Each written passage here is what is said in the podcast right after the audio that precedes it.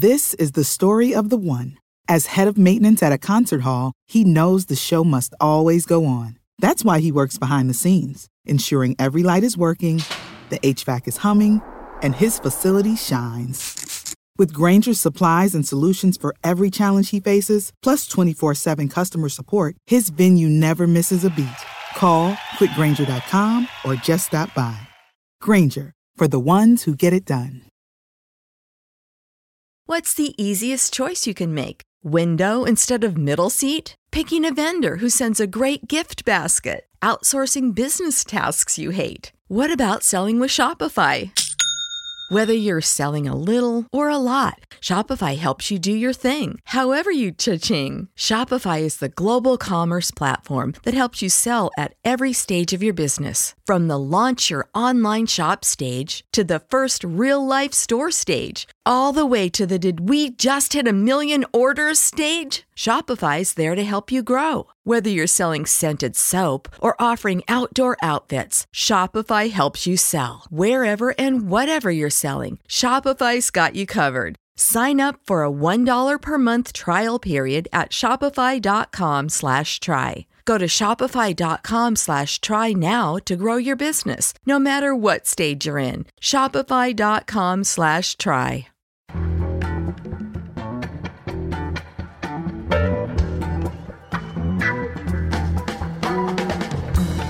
From The Nation magazine, this is Start Making Sense Political Talk Without the Boring Parts. I'm Jon Wiener.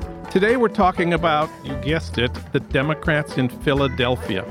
Coming up, we have D.D. Guttenplan with comment and analysis of Bernie's speech on Monday night, the Bernie delegates in the hall, and the question Has Bernie created a monster?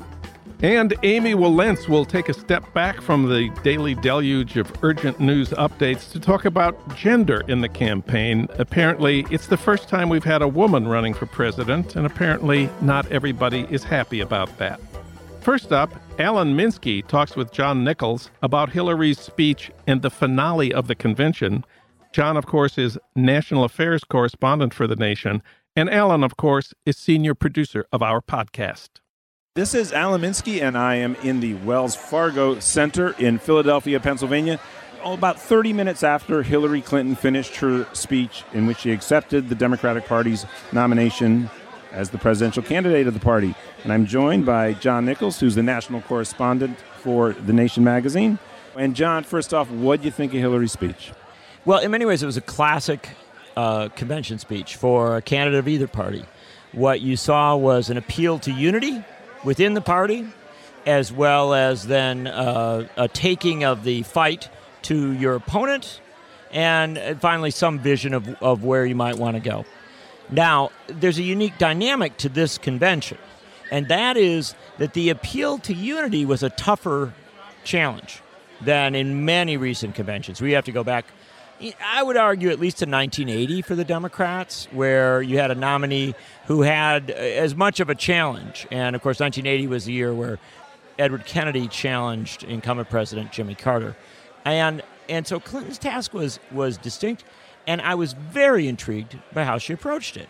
Very early in the speech, right after she thanked her family and, and many of her closest allies, she thanked Bernie Sanders not with a throwaway line of, well, I certainly want to say hi to my distinguished opponent and hope he enjoys his retirement.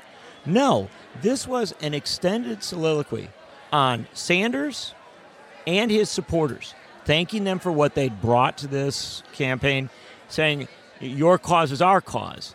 Talking about implementing the progressive platform, saying it referred to it as the platform we wrote together. I mean, this was really a, a major outreach fact, I talked uh, just after the speech to Jim Zogby, one of her key one of Bernie Sanders' key appointees to the platform committee. I said, "How did she do?" And she, and he said, "Look, I've been going to conventions for decades. It's very rare that I've heard a nominee talk about the platform and celebrate the fact that that nominee was encouraged to add things from the other side and to say that's good." So he was very complimentary. He Said it was the best he had heard her. Uh, that was important. At this point, that was something she needed to do. It certainly did not get every Sanders backer to suddenly embrace the Clinton campaign. But I was in the hall some and watching, and I was struck by the fact that while the Clinton supporters were cheering very enthusiastically, there were a lot of Sanders supporters who were listening and uh, hearing elements of, of what they brought to this year's politics echoed in this speech. Uh, will it be enough for everyone? No, of course not. Will it be enough for a lot of folks? Well, if we believe the polling data that shows a significant number of Sanders backers are going to vote for Hillary Clinton, I think this speech reinforced that in, in a smart way. In that sense, do you think that the speech almost was a microcosm of these four days here in Philadelphia? It was. I think it was a speech that was rooted in these four days here in mm. Philadelphia that that recognized the need to reach out, to kind of keep working to make those connections. This is a big deal because I can tell you without a shadow of a doubt what the Clinton people would have liked. They would have liked that on Monday Bernie Sanders gave his speech, and on Tuesday he moved that her her nomination be accepted by acclamation, and and that that was that. That they didn't have to mention Bernie Sanders again. That, that probably is what they would have preferred. The Sanders delegates, grassroots Sanders backers, really is something very important. He brought a lot of people into this process who had not been in it before, or maybe who'd been in it before, but always kind of on the outside, trying to get in or make a get deliver a message. They were on the floor. Their dissident politics resonated. It was heard. And uh, again, some people will tell you it wasn't heard enough. I understand that. But Hillary Clinton actually said, We heard you in the speech. And this is a dynamic of politics that we often lose sight of. Uh, we think that politics is always a, a zero sum game, you know, that, that you either you win or you lose. There's no middle ground. The reality of politics is that you need to keep pressing, you keep pushing. You don't let somebody off the hook just because they say a couple nice things to you. You make demands and you make continual demands. Last night on the floor, when President Obama was speaking, when Tim Kaine was speaking, you saw hundreds of people with their no TPP signs. And that's the continuing of the making of the demands. I think this is a, very healthy thing. And, and I think it is also something that is quite distinct. I've been to a lot of conventions in my adult life.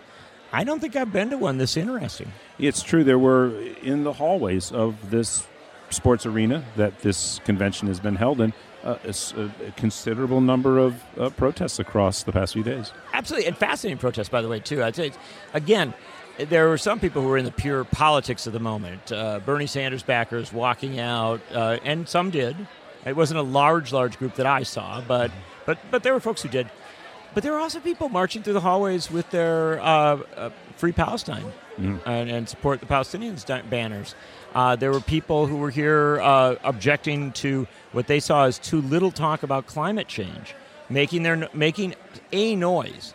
Now, this is such a big place. We have to be honest. Mm-hmm. mm-hmm. Not every not every protest is heard mm-hmm. by everyone, but there was a lot of it here. This was a rollicking convention, not one that that sort of followed every script, and that's great. I thought a very significant component of tonight's main stage events, and also a an element of Hillary Clinton's speech. I think there was a lot of give to the Sanders wing of the party, as it were, on domestic policy. Uh, not a lot on foreign policy. Oh, this was yeah, this was staking right. her her. She, this was confirming her stature as a hawk. I think I think that that anyone who sees Hillary Clinton as a some sort of peace advocate mm. uh, is missing both the history and and the current moment. Uh, she's clearly conscious of that and she should be. Remember, the main reason she wasn't nominated and probably elected president mm-hmm. in 2008 mm-hmm. was because of her stance on the Iraq War. We should absolutely not miss that reality. However, she kept that real tight in this. She didn't go on a big foreign policy soliloquy, and I think there was a reason for that. I think she really didn't want to didn't want to scratch that wound, mm-hmm. so to mm-hmm. speak. When she did mention some of her foreign policy stance, there were a chance of no more wars from mm-hmm. the floor. Mm-hmm. They didn't necessarily rock the hall, but they they were heard. And so I, I think that what you have with Hillary Clinton is a candidate who came into this race anticipating the possibility that she could, you know, remember she was the clear front runner at the start, that she could pretty much do things as she wanted, and, and it was as simple as that. She got a message in this race that, that especially on domestic policy, you can't. Where you're going, that centrist stuff is not selling very well anymore. And I think also to a smaller extent, she got a, some message that, you know, you would be wise not to give the big hawkish speech at this convention because it, it isn't going to be particularly well received. Now, the danger of this, and this is one thing out, the danger of this, of course, is that what's said at a convention, what's said in a platform, is not necessarily what's done by a presidency. And so I would suggest that what the Sanders backers and the dissidents at this convention did by continually challenging the the certain nominee, continually challenging the nominee herself after she had gotten the gig, they gave an example of how progressives ought to approach the, the coming days. Many progressives will support Hillary Clinton for president, some will not. But no matter what, there has to be a recognition that this presidential candidate, this nominee, seems to respond to pressure, not to, you know, gentle cajoling, right? So I think you saw some very healthy modeling here. And the last thing I will suggest is that this was a dynamic and fascinating moment as well, because even as we saw elements of uh, Hillary Clinton that people might disagree with, uh, issues that they, they weren't comfortable with, there was this fundamental reality that history was being made. That for the first time in more than 200 years, the United States of America has a major party that has nominated a candidate for the presidency who uh, is a woman. And that's a big deal. And so now for the the party of entrenched patriarchy has its in super patriarchal patriarch at the as the standard bearer in 2016 up against a woman and Trump received a bump from the GOP convention. Do you see a Hillary bump coming out of this convention? And anything that you think you've seen at this convention, and last convention, that's going to that's going to define the next few months going That's forward? very good question. And here's here's the best answer I can give you. Until tonight, I would not have said that there was going to be much of a bump. However, this speech did show an awareness of the dynamic of the convention that went further than I expected it would go. I think that will probably be heard by a number of folks, not just Sanders backers, but other folks. And remember, this is the key to this thing. I, I think maybe sometimes we fall into the, the uh, high school, you know, thing of, oh, she didn't like him, he didn't like her. No. At the core of this, were, there's a bunch of issues, fundamental issues. And Hillary Clinton, under some pressure, addressed those issues in very precise ways. She talked about free college. She talked about living wage. She talked about a host of economic and social justice issues that, frankly, the Democratic Party has done a very good job of addressing in recent years. And so, uh, while I would not for a second suggest that we heard a full on rejection of neoliberalism here, we didn't. What we did here was a, an awareness that Americans really are troubled by economic inequality, by the injustices that are so very evident. That will probably help her. Uh, one final question I cannot resist. Beginning in the middle of 2015, this has been a presidential election cycle with twists and turns defying expectations seemingly almost on a daily basis. Your sense the next few months going forward, the excitement continues, or does this now sort of turn into a more conventional horse race? Well, with all due respect, our dear friend Donald Trump does not go anywhere quietly.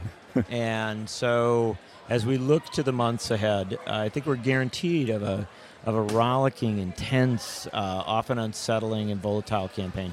I just don't have any doubt that this is going to continue to be one of the most complex and, in many ways, unsettling presidential election years in our lifetime. Uh, I think people sometimes compare it to 1968. That, to my mind, is a mistake. I think the comparison, uh, in a much deeper sense, is uh, perhaps to some of the elections of the 1930s. We're not in the midst of a deep depression, but when you see, you know, real questions about how America should be run, how authoritarian versus how, you know, libertarian or free, uh, this, this is big deal stuff. And uh, I don't think that, that this thing's going to get any gentler. Can you imagine that a debate between Hillary Clinton and Donald Trump is going to be pleasant and respectful? I, I, I would suggest you it probably will not. And so, uh, my sense is that we have a host of, of economic issues rooted in globalization, deindustrialization, automation that have forced a new dialogue in this country. I mean, it's just real. We're there. So there's intensity to that, there's volatility to that, and I think the 2016 campaign will be driven by that reality right up through November. And I'll tell you one thing for certain we will all look forward to hearing from John Nichols across these next few months. John, thank you for joining us. Thank you.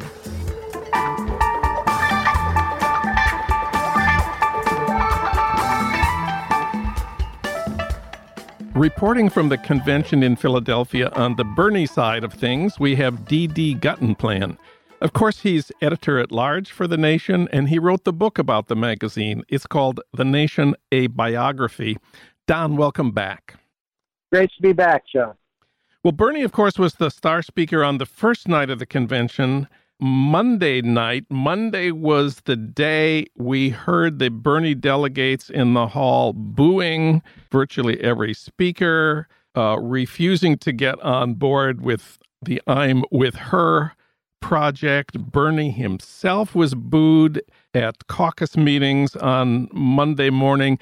This was kind of the background of Bernie stepping up to the podium to give his long awaited speech on Monday night remind us what happened and how that went.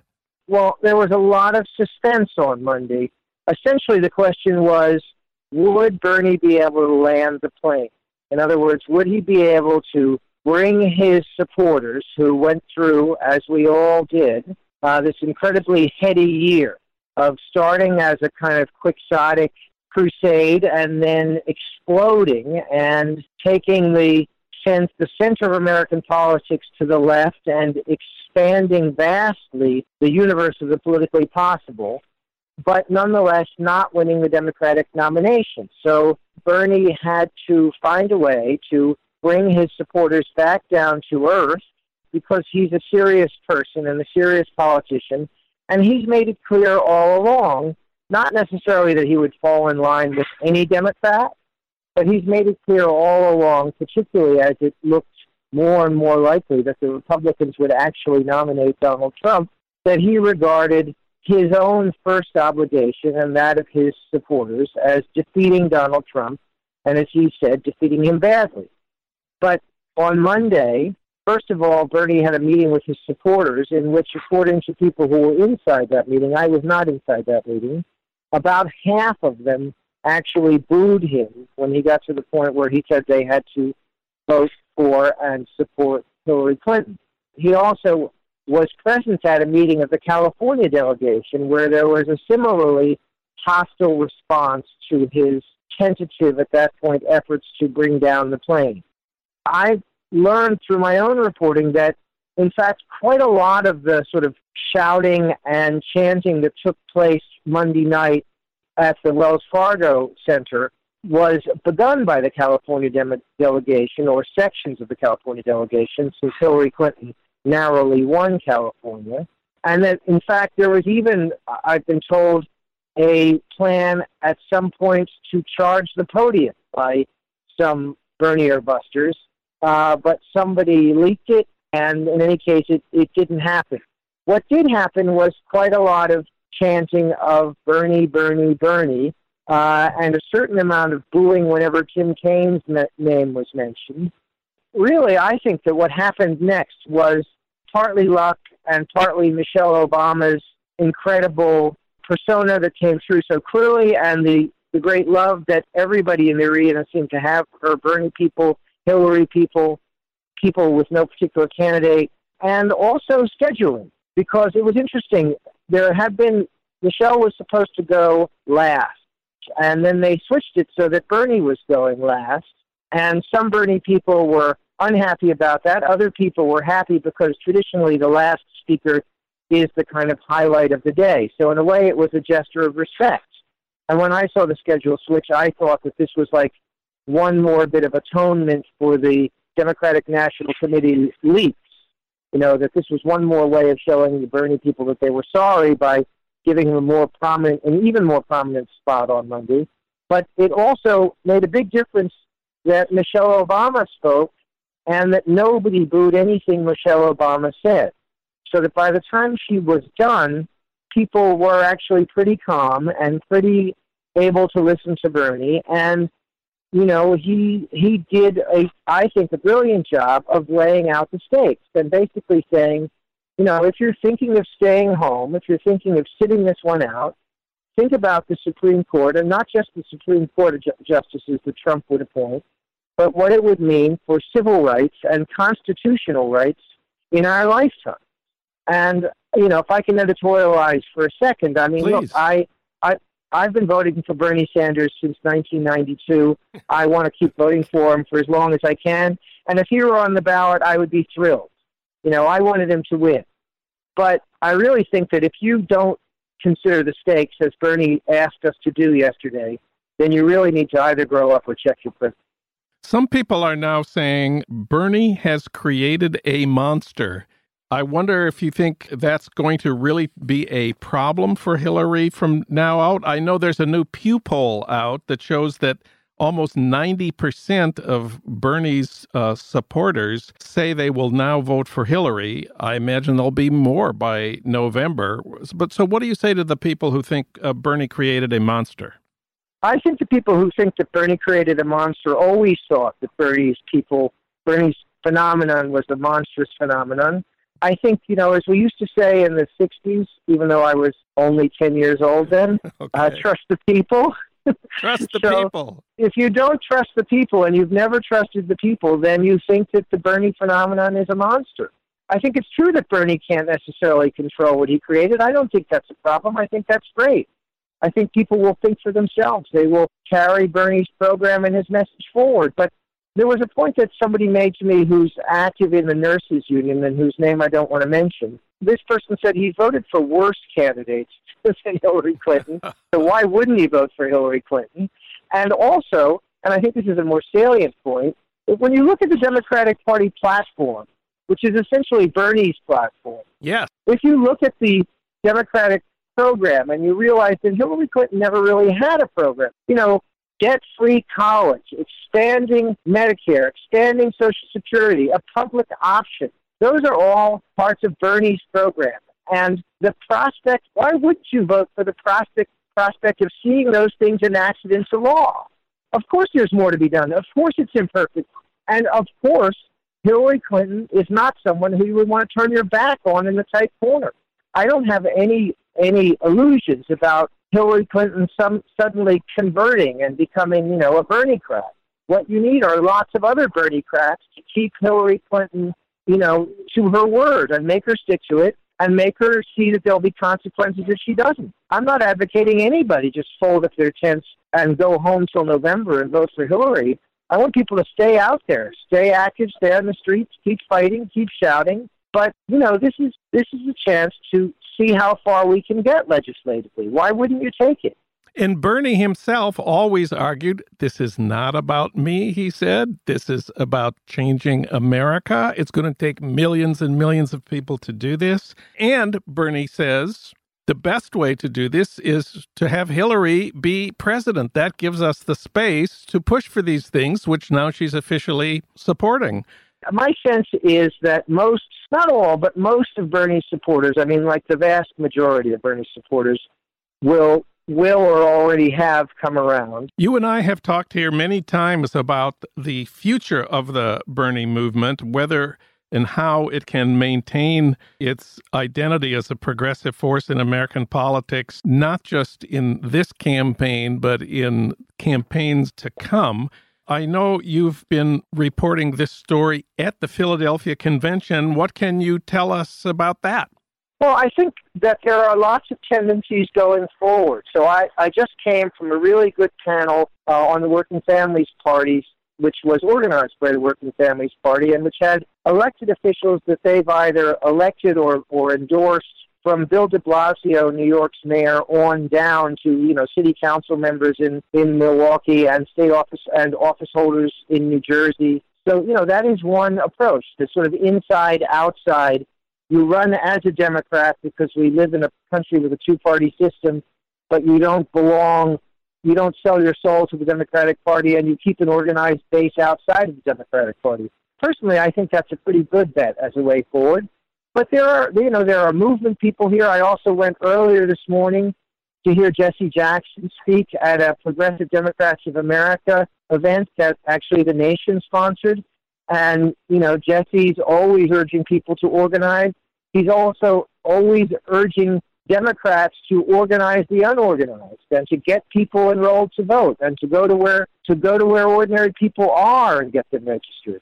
And you know, Jesse's been saying this for 20 years. And I think that on the one hand, the Sanders campaign revealed the hitherto unsuspected strengths of progressives and that we we are the majority in the Democratic Party. It's time that we acted like it. So I think that was a great revelation. Yes. But it did also it did also and this is one of the things that I saw last night, it did also reveal a, what's still a racial rift in the progressive movement. I mean, I did not see a single person of color chanting or booing last night in the arena. I'm not saying there weren't any. I'm just saying I didn't see any. And my sense is that that the sort of die-hard bros who don't see what's at risk in a Trump presidency, I think that's partly an indication of the work that remains to be done by those of us on the left in terms of binding together this racial wound, which you know, why shouldn't the left have a racial wound? America has a racial wound. But nonetheless, we need to do a lot more work to bind it together and to and to go where people are and bring and bring our message to them rather than sit around and stomp our feet and say, why aren't they getting aboard our, our, our caravan? D.D. Guttenplan, read his piece. Bernie Sanders just showed us what a mensch looks like at thenation.com. Don, thanks so much for talking with us today. Thanks for having me, Jon.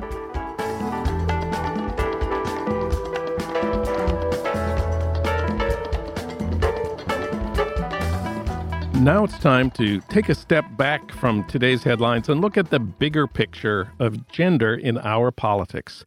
Apparently, it's the first time we've had a woman running for president, and apparently, not everybody is happy about that. For comment, we turn to Amy Wilentz. She's a frequent guest here, longtime contributing editor at The Nation. She's also the former Jerusalem correspondent for The New Yorker. She's written for The New York Times, The Washington Post, Politico, and lots more. She won the National Book Critics Circle Award for her most recent book. It's about Haiti. It's called Farewell Fred Voodoo. And she also teaches in the literary journalism program at UC Irvine. Amy, welcome back. Thank you, Jon. Let me start out by saying I voted for Bernie in the primary. The magazine endorsed Bernie, but now I'm with her against Trump. There are some good reasons to criticize Hillary, but today we're going to talk about some of the bad reasons. Where should we start? Maybe we should start with her voice. Her voice, yeah. So the other day, Tom Brokaw, what should we call him? The mature commentator, anchorman, news person, uh, said about Hillary that she's always shrill and hectoring people when she gives her big speeches. Why would he say shrill? She's not really shrill. Shrill is high pitched.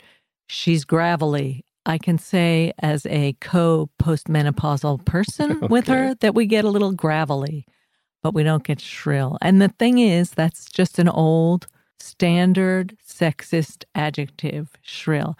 And I think he should have received the memo. I, I believe about a decade ago that we don't use that word anymore about women, Tom, just the way we don't say shiftless or inscrutable about other groups of people. She's also told that she should stop shouting. If she should stop shouting, Trump should stop shouting. Everyone was shouting. Yeah. In fact, the only person I've seen who doesn't shout is Tim Kaine. Because he doesn't feel he has to shout, because he's a white man. Okay. No, but Trump shouted his entire speech. It was unbelievable. It's horrible. It was yeah. horrible. Another thing Hillary gets criticized all the time for her smile. Yeah. Her smile is really awful. Her public smile. It's as though people are trying to teach her to smile, but they can't because she just never smiles in in private. So she doesn't she doesn't really have any familiarity with the expression. But I did a little research on the subject of smiling because okay. I remembered Jane Goodall's uh, first book about the chimpanzees in Africa that she worked with, and it had a page full of pictures of chimpanzee facial expressions. And things have gone farther since Jane Goodall. So I found this facial expression categorization by chimpanzees using standardized stimuli written by professors at Portsmouth and Emory universities. So Hillary's, if you wish to know, her smile is open mouthed in chimp world, which Dartmouth anthropologist Kes Schroyer says indicates nervousness, fear, distress, and sometimes excitement. Oh dear. Ivanka's smile, see, I wanted to go farther than just Hillary. Yes. Hers is full toothed and indicates fear. And I wanted to add to that fear, which both Ivanka's and Hillary's smiles indicate in chimp world, is why women smile so much. Actually, if you look at pictures of women and men being interviewed, you'll find the women are smiling all the time. They're trying to placate a perceived aggressor. And then I wanted to get to Trump's weird, closed lip, puffy smile. Chimps do this too. You'll be interested to hear. It's called the bulging lip face. And not surprisingly, it signifies anger. I guess we should also talk about her body, which has gotten a certain amount of attention. You know, why do we care? Uh, also, may I say that the person who she's opposing, we could talk about his body for a long time too, because that's not the most spectacular body on on offer in these United States. But yeah, Hillary, Angela Merkel, you're not going to go after them because they're sex goddesses. This is not really about being nubile and fertile. This is about running a country. So when people talk about her body, it's it's just off the point. And I think it sort of brings you right down to Ivanka and what what was she really doing at the Republican convention? Because like obviously she is nubile and she is fertile and she has a classically great body for a woman her age. So what are, what are they selling us? What is she selling us? We're talking about gender and politics. I, I think it's important to note that Hillary and Ivanka aren't the only candidates who have a gender. Donald Trump has one too. He he is masculine. Yeah, yeah, he's a deep profound macho man. Everything about his political speech, everything about his entire discourse is based on a kind of hypermasculinity, so that indeed he's the perfect candidate to be opposing the first woman nominee for president of the United States because it this contest sharply delineates the difference between an mm-hmm. old guard macho guy and a woman. I have to note that he was not a jet fighter pilot who spent six years in a prison dungeon. He doesn't ride horses without his shirt on. So, oh, well, he has a problem, obviously. He has a personal problem that anyone who's watching him can see right off the bat. And he has a problem that's shared, I think, with a lot of people who are insecure. He wants to prove his point that he's really manly and he does it over and over again. He's a bully because he's he's a you know a tubby little guy who made a lot of money, and the money gives him the chance to make him feel masculine. Now he's said some let's call them unkind things about women, I believe. Oh, he's fabulous. Here's one. A person who is flat chested is very hard to be a 10. So you don't have to ignore the grammar in, in a lot of these because it's so Trumpian. Here's another. If I were running The View, I'd fire at Rosie O'Donnell. I'd look her right in that fat, ugly face of hers. I'd say, Rosie, you're fired. or this one I love because it's a, a colleague of mine, uh, a newswoman. He sent a note to Dale, Gail Collins, who's a columnist at the New York Times, after she wrote a column that criticized him. He sent her a copy of her own column with her thumbnail picture circled and, and this scrawled comment face of a dog oh, no. with an exclamation oh, point. Oh, that's horrible. Or, or then there's the tweet about Arianna Huffington, and he goes straight for you know your most vulnerable moment. She is unattractive inside and out. I fully understand why her former husband left her for a man. He made a good decision. Mm. And just one more. You know, it doesn't really matter what they write about you as long as you've got a young and beautiful piece of ass. It's not savory, his, Not his savory. attitude.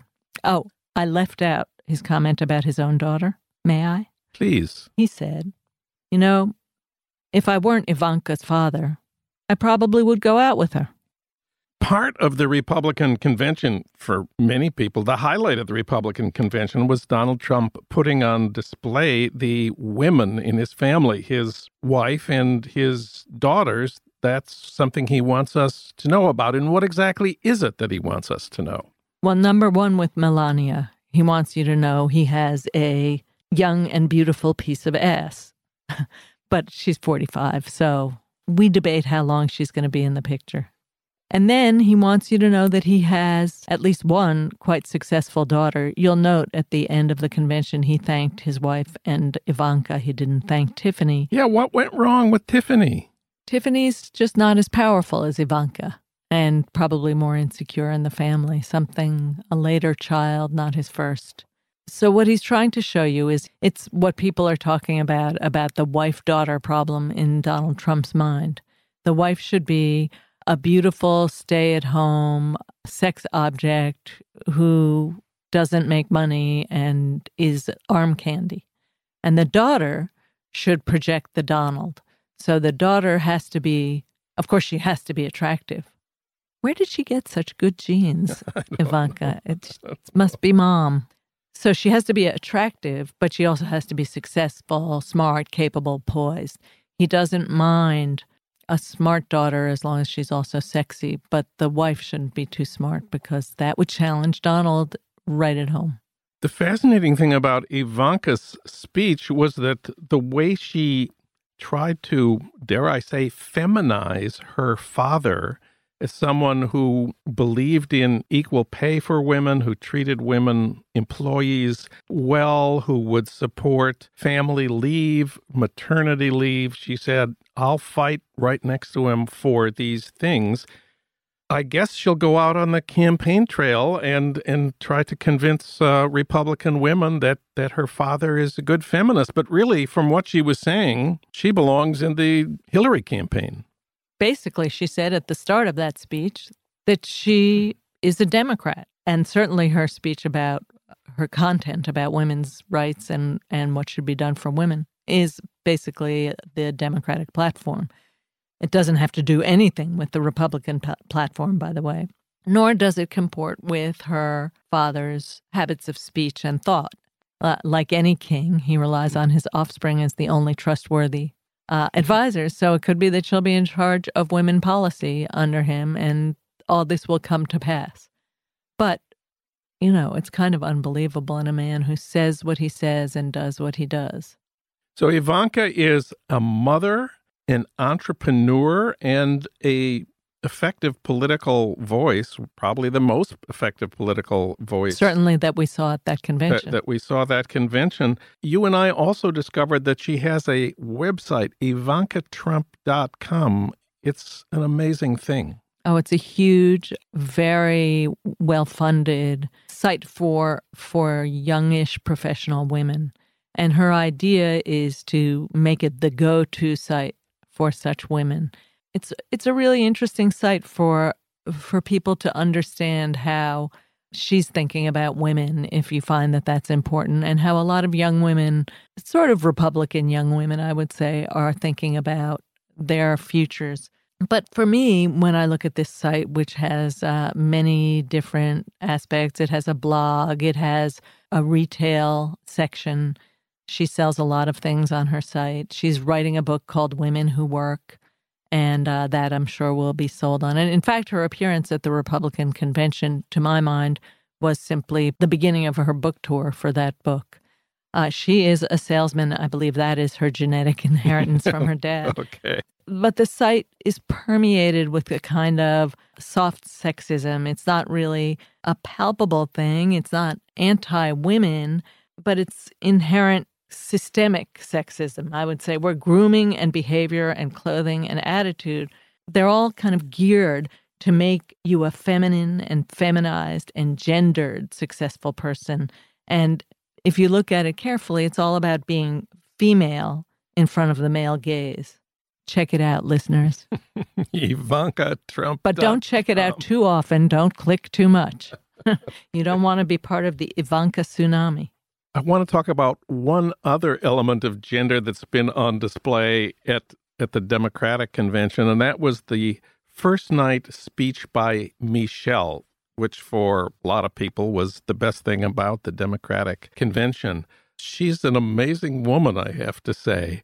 I felt a little bit bad that her whole speech was framed about motherhood and caring about children because we know that she could do and she's interested in a lot more than motherhood and children. You may remember what she said when Barack got elected. This is the first time I've ever ever felt proud about my country. Yeah, and that got her in a lot of trouble. And ever since then, she's learned to only talk about some things and to say what she said on Monday night, which is America is the greatest country in the world, and by implication, and we're going to make it better. That's what you're supposed to say if you're the first lady or if you're really anybody in politics. But she spoke as a mother of young daughters who are growing up now and how she supported Hillary for many reasons, but the number one reason was that Hillary was a role model for her own daughters. But that's important. And one of the things she was doing in that speech was not about sexism or about motherhood, but about the future. And what the greatest country on earth was about was a refutation of the doom and gloom, yeah. uh, death and paranoia, terror speech of Donald Trump at the convention. So she's saying, We live in the greatest country on earth. Don't you mistake that, and we're going to make it better. It was all about the future, and then the children were shown to be the future, and then you want them to be looking up to a powerful woman. So I get that. I think it's fair. The only thing is, you don't want your president to be completely described by her relationship to her children and her husband. And it is disturbing that Hillary on her Twitter ID says, you know, mom, wife, grandma as the first things with which she defines herself. But, you know, frankly, I felt sorry for Obama as the first black president because he was limited in his behaviors by being a black man in the White House. And I feel sorry for Hillary as the first female nominee of the Democratic Party because she too is limited. And she is not saying to me, who's listening, she's not saying, I'm really a mom and a wife, first of all. But she is saying that to voters because she thinks that's what they want to hear from a woman. So she reflects back the systemic sexism that's out there. And that's a problem. The systemic sexism that's out there is a problem. Amy Wilentz, thanks for coming in today. Thank you, Jon. Start Making Sense, the Nation podcast, is co produced by the LA Review of Books. Our senior producer at Start Making Sense is Alan Minsky. Our executive producer is Frank Reynolds. Our recording engineer is Ernesto Orellano. Our engagement editor is Annie Shields. Katrina vanden Heuvel is editor and publisher of The Nation. Our theme music is from Barcelona Afrobeat, licensed by Creative Commons. Find out more about Start Making Sense at thenation.com and subscribe to Start Making Sense wherever you get your podcasts.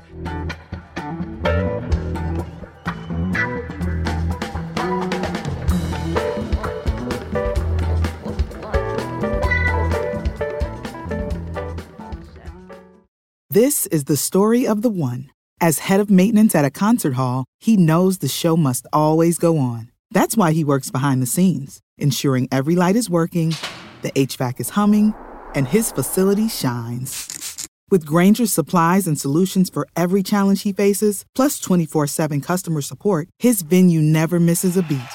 Call click grainger.com or just stop by. Grainger, for the ones who get it done. When you visit Arizona, time is measured in moments, not minutes. Like the moment your work stress disappears as you kayak through the canyons. Or the moment you discover the life changing effects of prickly pear chocolate. but nothing beats the moment you see the Grand Canyon for the very first time. Visit a new state of mind. Learn more at hereyouareaz.com.